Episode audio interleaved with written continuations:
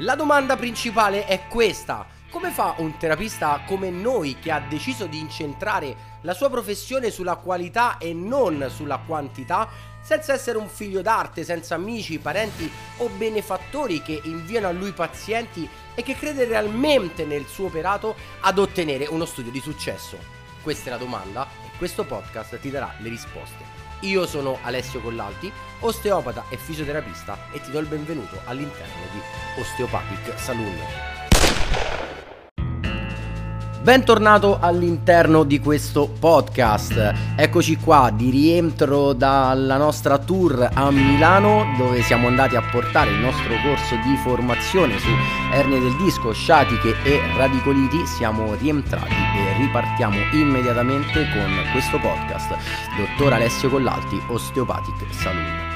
Oggi andiamo a rispondere alla domanda di una collega osteopata e fisioterapista e mi domanda Alessio come andare a trattare una spalla dal punto di vista osteopatico. La domanda nasce perché all'interno della mail mi scrive che dal punto di vista osteopatico trova difficoltà ad ottenere risultati nell'andare a far migliorare la sintomatologia del suo paziente e molto spesso deve ricorrere a trattamenti prettamente più fisioterapici. Quindi argomento estremamente interessante anche questa volta, cominciamo subito, ma come sempre se questo podcast ti piace ed è di tuo gradimento ti invito a mettere le 5 stelline e iscriverti al canale in modo da essere informato ogni settimana sulle nuove uscite di nuove puntate. Comunque ti ricordo il nostro appuntamento ogni lunedì. Partiamo subito. La spalla, la spalla dal punto di vista osteopatico alcune volte viene un po' tralasciata o comunque è vero genera difficoltà a livello del trattamento. Ora, dove sono le difficoltà? Le difficoltà sicuramente partono dal tipo di realtà approccio o comunque ehm, tua forma mentis a livello del trattamento dell'arto superiore. Questo perché mh, mm, a volte mi avete chiesto Alessio ma parli sempre di struttura? No, Alessio non parla sempre di struttura, sicuramente ti posso dire che vengo da una realtà strutturalista e Diciamo che è un imprinting, cosa significa? Che quando vado a effettuare tecniche a livello di colonna, sicuramente sì, prediligo un approccio strutturale, tendenzialmente è il mio approccio, ma non vuol dire non andare a lavorare per esempio i visceri, che secondo me sono un aspetto fondamentale e importante. Quello che ho sempre detto è che non vado a fare tecniche di ascolto fasciali, non vado ad esempio a utilizzare il metodo Barral sui visceri, ma anche lì andiamo a utilizzare un approccio tendenzialmente più meccanico, più strutturale. Ecco, questo discorso ovviamente per me si porta in maniera ancora più importante quando andiamo a parlare di arto superiore. Questo perché? Perché Dipende di che problema stiamo parlando, perché dolore di spalla, per prima cosa dobbiamo andare a contestualizzare chi è questo paziente che presenta questo tipo di sintomatologia. Possiamo capire se è un tipo anteriore, possiamo capire se è un tipo posteriore, possiamo capire se hai seguito le puntate precedenti del podcast, se è un paziente che vive principalmente su una linea antero-posteriore o su una linea postero-anteriore. Poi possiamo andare a fare tutti i nostri studi della tipologia posturale, ma una volta fatto questo dobbiamo andare a giocare la nostra partita proprio a livello dell'arto superiore. Ora, partiamo proprio dal... pecchiamo un pochino di nobiltà e andiamo a focalizzarci prettamente sull'arto superiore. Poi sempre all'interno di questa puntata ti andrò a parlare anche delle potenziali connessioni viscerali o comunque delle, del concetto di globalità. Però rimaniamo immediatamente sul problema locale, quindi spalla. La prima domanda che ci facciamo e che dobbiamo andare a investigare è cosa significa? È un dolore che mantiene una libertà articolare? Oppure è un dolore che oltretutto ha ridotto i gradi di mobilità, perché già stiamo parlando di due sintomatologie che nel sistema fanno parte del problema spalla arto superiore, ma sicuramente dobbiamo andare a capire e il nostro trattamento dovrà obbligatoriamente cambiare in base a questa distinzione, quindi capire se è un'algia di spalla con una conservata mobilità oppure una riduzione della mobilità dell'arto superiore. Detto ciò, quali sono i componenti fondamentali della spalla? Potremmo racchiuderle in due macro categorie, che vuol dire da una parte abbiamo il trattamento articolare, dall'altra parte sicuramente estremamente importante è la componente muscolare. Sono due concetti che vanno di pari passo, vanno sicuramente a braccetto e non si può pensare di andare a lavorare un arto superiore escludendo queste due componenti. Quindi quando parlo di problematiche articolari non mi sto riferendo solo ed esclusivamente alla mobilità gleno-omerale, ma abbiamo una serie di eh, disfunzioni che dobbiamo andare a ricercare e a valutare. Banalmente, come già saprai, l'omero fa le sue disfunzioni che possono essere anteriorità, posteriorità, superiorità, inferiorità. In egual modo la clavicola farà le sue disfunzioni potenziali attraverso lo sterno o con l'acromion. Ancora dobbiamo andare a testare una struttura importantissima quando parliamo di problematiche dell'arto superiore, che è la scapola. Scapola che, credimi, ti andrà a dare una sicuramente chiave di lettura importantissima e un importante miglioramento dal punto di vista clinico del paziente. Quindi queste sono sicuramente le componenti articolari principali che non puoi andare a non valutare, quindi è importantissimo andare ovviamente anche a ricercarne e a normalizzarne le disfunzioni. Poi abbiamo il nostro lavoro di mm, muscolo, di muscolare, quindi eh, dobbiamo andare a valutare il, la mobilità della scapola anche in relazione alla componente muscolare. Dobbiamo andare a indagare ed eventualmente trattare muscoli come piccolo, grande, rotondo, sottoscapolare, eh, il trapezio. Cioè, dobbiamo integrare questa disfunzione, questa sintomatologia all'interno di un sistema spalla. Dov'è il problema? Che molte volte so che forse già lo stai facendo, quindi sai, conosci che bisogna andare a normalizzare disfunzioni, ma forse potresti avere un problema nell'andare a contestualizzare la disfunzione a livello del tuo paziente. Non è sufficiente normalizzare una eh, superiorità, ad esempio, di un'articolazione eh, sternoclaveare, ma dobbiamo capire anche ovviamente il perché dobbiamo, eh, questa disfunzione è presente. E quindi, come ti dicevo, integrare le disfunzioni osteopatiche che già potresti conoscere nella tipologia di paziente che ti stai trovando di fronte. Importantissima ovviamente è la clinica, quindi anche la fase anamnestica, capire se ci sono dei terreni predisponenti che possono essere ad esempio attività sportive o possono essere anche attività professionali, capire se le attività sportive o professionali vanno in conflitto con la tipologia del paziente ti faccio un esempio, immagina di trovare una persona di tipo posteriore che improvvisamente decide di eh, diventare un campione di tennis e ovviamente c'è una alta probabilità che si possano venire a creare problematiche a livello dell'arto superiore in particolar modo sicuramente della spalla ma anche del gomito, quindi le famose epicondiliti, epitrocleiti, perché? Perché c'è un conflitto tra innato e vissuto, quindi sempre contestualizzare.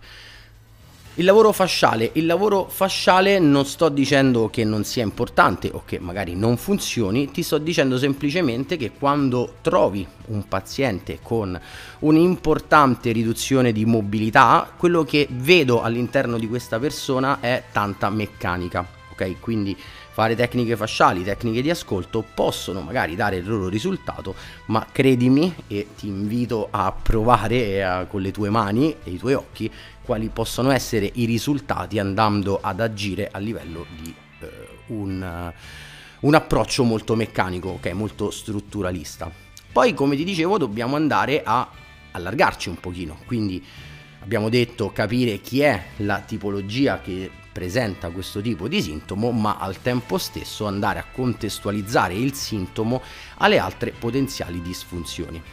Esempio, possiamo sempre utilizzare quelli che sono i tre legami, vatti a rivedere la puntata sui tre legami perché è veramente interessante.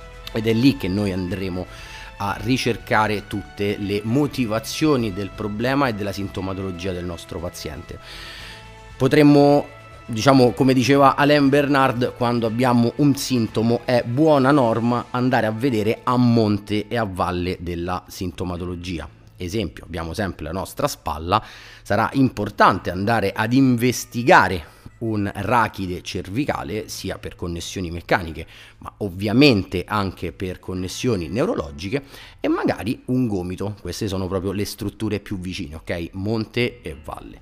Non possiamo non andare a contestualizzare il problema di arto superiore con un problema di colonna.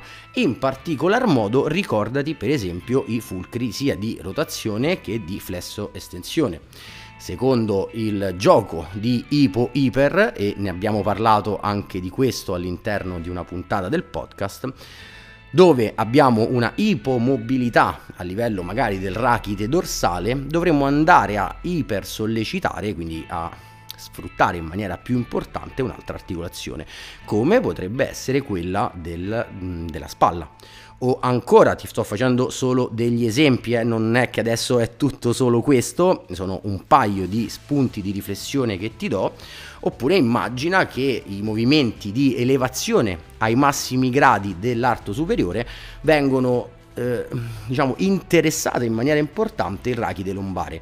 Immagina di avere una colonna lombare che sia particolarmente ipomobile, ecco che l'ipersollecitazione arriva in maniera molto semplice a livello della spalla, andando ancora di più a sovraccaricare e sollecitare. Immagina di cosa può succedere, sicuramente infiammazione tendinea, sofferenza e piano piano nel tempo può arrivare anche alla riduzione della mobilità. Possiamo ovviamente allontanarci ancora di più perché? Perché eh, ipotizziamo sempre un paziente che abbia un problema di spalla o di gomito, potrebbe essere valido entrambe, o magari inizia un problema di spalla e poi diventerà nel tempo un problema di gomito, che appunto gioca a tennis. Ora ti faccio ragionare su un aspetto. Quando il, la persona andrà ad effettuare un dritto, un colpo eh, del tennis, quindi, cosa fa? Apre fa una rotazione esterna del suo tronco e questa rotazione da dove parte? Non parte dalla spalla, ma partirà proprio dal piede. Quindi considera che il cuboide e lo scafoide dovranno andare ad effettuare la loro rotazione, che poi a sua volta si ripercuoterà a livello della tibia, a livello del femore, quindi di conseguenza a livello del bacino, della colonna, fino ad arrivare a livello della spalla. Se sotto Tutta questa catena è ipomobile e quindi magari una tibia o un cuboide o scafoide non hanno una buona mobilità o più banalmente un fulcro di rotazione dorsale non ha un'ottima mobilità nel movimento di apertura per andare a effettuare il mio dritto, la rotazione avverrà tutta a carico della spalla questa spalla alla lunga inizierà ad andare in sofferenza e indovina un po' il movimento si andrà a sovraccaricare a livello del gomito. Quindi trattare un'epicondilite non è sufficiente vado lì, faccio un trust, manipolo l'epicondilo oppure lavoro il gomito, ma dovrò andare a contestualizzare questa disfunzione a livello di tutto il sistema. Ti ripeto, un'ipomobilità di rotazione anche a carico di un arto inferiore potrà andare a generare un eh, sovraccarico di extra rotazione a livello dell'arto superiore e non ti sto parlando di concetti esoterici o concetti strani, ti sto parlando prettamente di biomeccanica, ok? Quindi eh, concetti che puoi tranquillamente andare tu stessa a verificare e provare anche su te stessa, prova a fare un gesto come per fare un dritto di tennis e vedrai l'importanza di avere delle ottime rotazioni libere. Come se non bastasse, potremmo avere anche una componente eh, viscerale.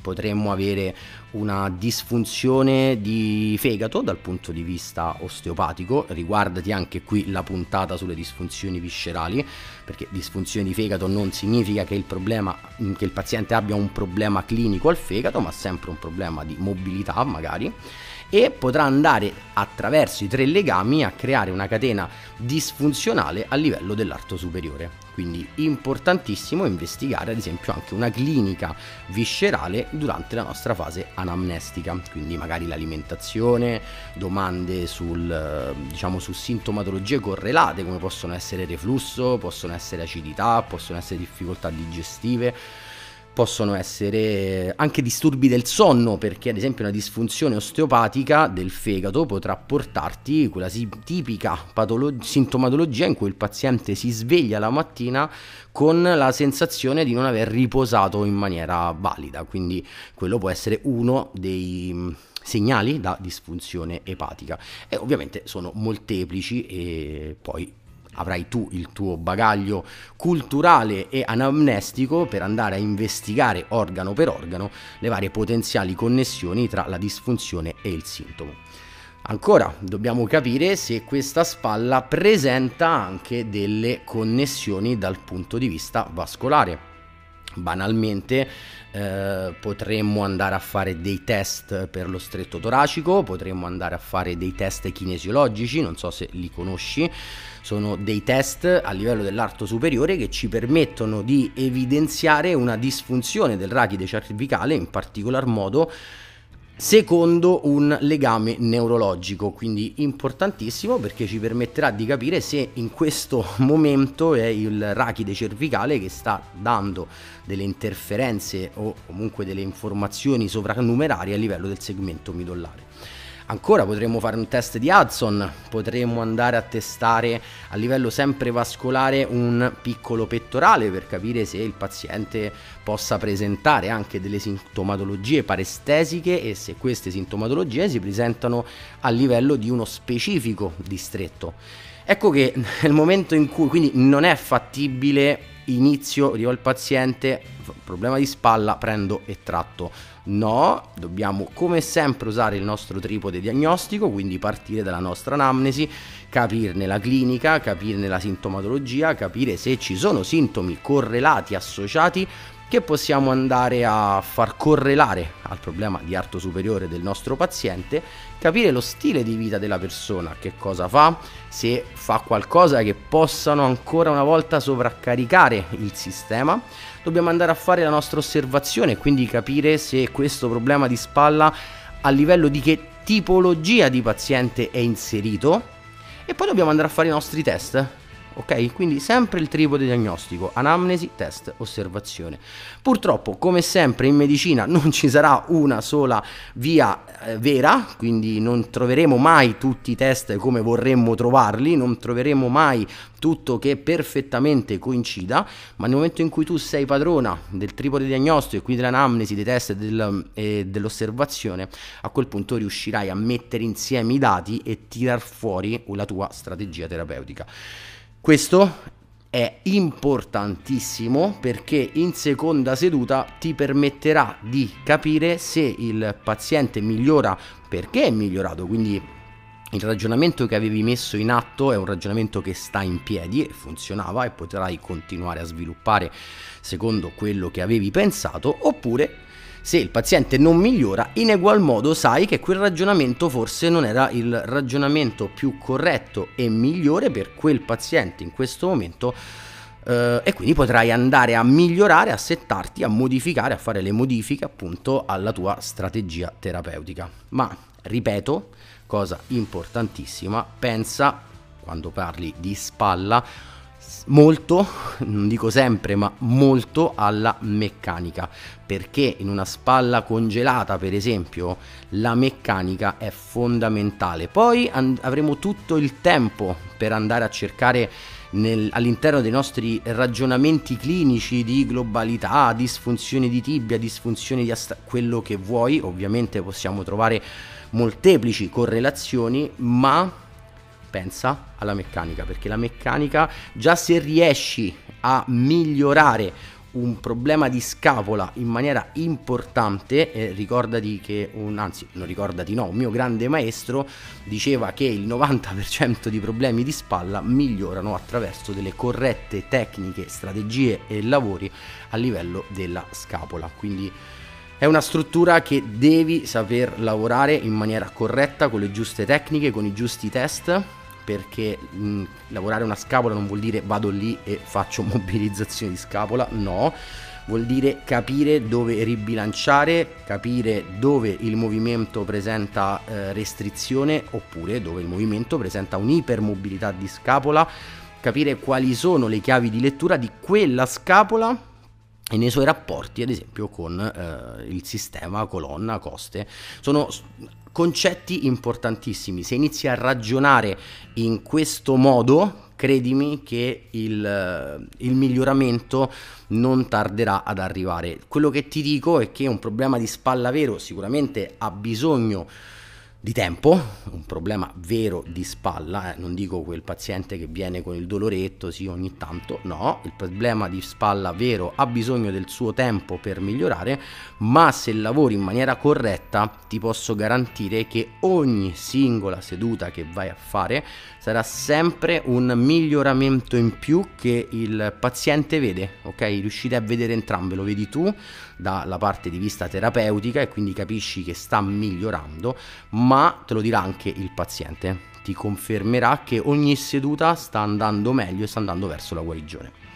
Ok Irene, spero di averti risposto alla tua domanda. Come sempre, se dovessi avere dei dubbi o vorrei, volessi degli altri approfondimenti su questo argomento, come già hai fatto, puoi mandare la tua mail a info-osteopatiacollalti.com e andrò a risponderti durante le settimane alla tua domanda. Stesso discorso ovviamente vale per tutti voi che state ascoltando, chiunque voglia eh, sentire la risposta alla sua domanda durante una puntata di questo podcast potete tranquillamente scrivere a info-osteopatiacollalti.com e a me non resta che darvi appuntamento a lunedì prossimo con una nuova puntata di Dottor Alessio Collalti, Osteopathic Saloon.